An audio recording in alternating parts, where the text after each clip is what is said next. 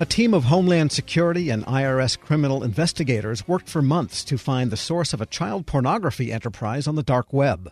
The work resulted in the rescue of 25 children and the arrest of the site administrator. Team members are finalists in this year's Service to America Medals program.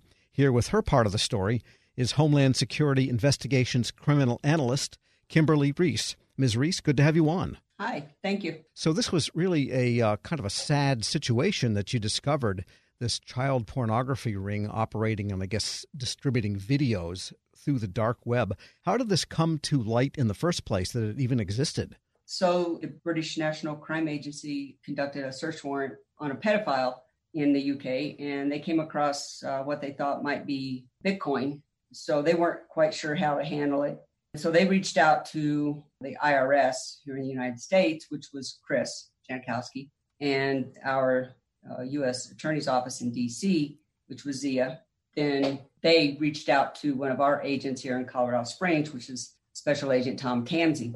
So then, because we're good at working child exploitation cases, from there we decided to get grand jury subpoenas for Bitcoin exchanges. When we got those returns, grand jury returns, then we had to organize all that information, and then we targeted each person and uh, went on further and got grand jury subpoenas for banks, telephone companies, credit card companies, trying to link those back to the Bitcoin addresses, which ended up linking the people to their accounts. Then we did summaries, referrals to our HSI offices, which then put the ball in their court. Then they would request downloads of alleged pedophiles, uploads and downloads to them, and then it was up to the U.S. Attorney's Office in whatever state. So basically, the trail here then was from the customers through the payment system and yes. on into the originator of these of this pornographic material. Yes. Basically. Got it. It sounds like they operate internationally. If it came, if the original tip came from Great Britain.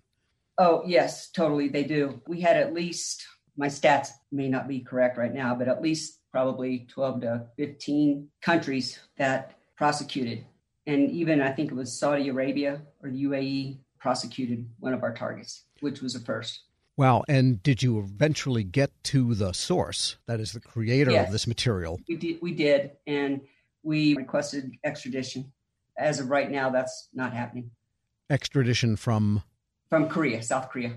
Really? And we have extradition treaty with them, correct? Yeah, we do but they think they can get more information out of the target than what it's worth for us to put him in prison. So, one way or another, he'll serve probably there, do you feel? No, he's already served, I think, 12 to 18 months, which over here he would get uh, money laundering charges and serve time for child exploitation. All right. Well, let's uh, back up a moment. By the way, we're speaking with Kimberly Reese. She's a criminal analyst with Homeland Security Investigations, and along with Zia Faruqui of the Justice Department and Chris Jankowski of the IRS are finalists in this year's Service to America Medals program. How did you come to this work, and what does it take day to day to be able to conduct an investigation like this? Sounds like a lot of painstaking online work and probably some old fashioned telephone calls. Well, what brought me to this was initially out of high school, I joined the military. Then I went into the Department of Corrections, and would say those two career paths brought me to where I am today. I started at the bottom with Homeland Security, close to the bottom uh, as an investigative assistant. So just kind of worked my way up and uh, found a niche for this. Yeah, and this particular type of crime, I guess, is kind of gets to the emotional level because of how bad the particular material generated by the site really was. Yeah, to me, it's the worst of the worst, especially when you have sensitive targets like law enforcement, preachers, firemen, public servants. Yeah, and um, the citation for the Sammies Award mentioned that there were 25 children rescued. So uh, at least probably. Yeah, what does that mean? Rescued from where and under what circumstances? Uh, nationwide, just they were the ones who were violated, and the National Center for um, Missing and Exploited Children they reviewed the videos, and those are just the ones that we've actually found so far. And how are you able to find them from videos? Are there clues to the, in the backgrounds of the videos or in the yes, wallpaper? Might be a room. Mm-hmm. A child just might be recognized. For one, I think it was Great Britain. We found a room, it was a college, and then kind of track it from there. Because I once uh, interviewed someone from FBI who said that nowadays there are forensic tools that they can look at the fabric, for example, in a hotel room and yes. be able to analyze that, find out where it was made and to whom it was sold, and, right. and trace it.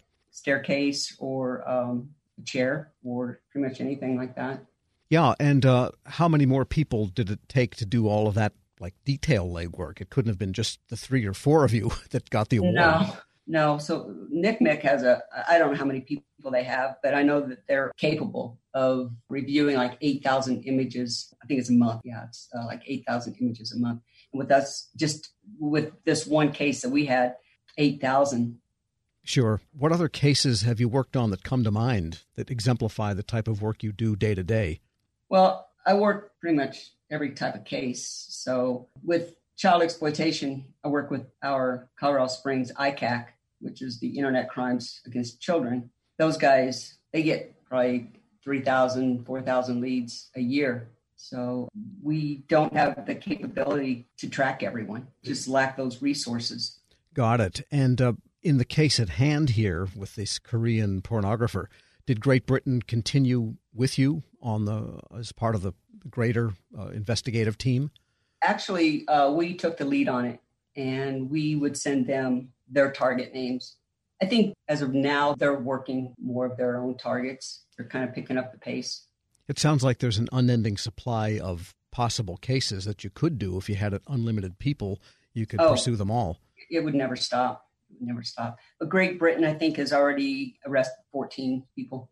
Yeah, and in dealing with this particular type of uh, perpetrator, how do you kind of let it go at night so that you can live a normal life and not let it take over? Because, as you say, it is the worst of the worst, and it has an emotional content that, like simple, you know, say someone stealing cars wouldn't have. Right.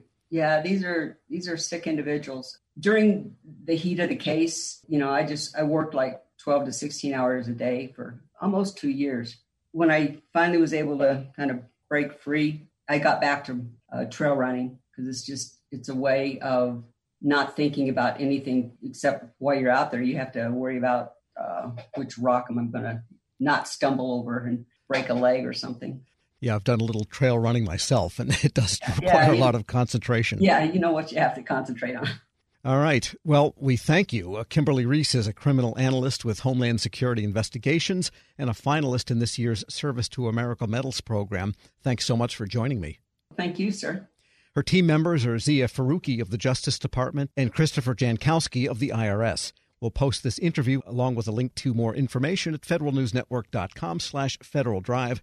Hear the Federal Drive on demand and on your device. Subscribe at Apple Podcasts or Podcast One. Grab a 30-day free trial of Live by Live Plus, and you'll get unlimited skips, commercial-free music, and all of the podcasts and live streaming events you can handle. Visit livexlive.com slash podcast one to learn more and start your free trial.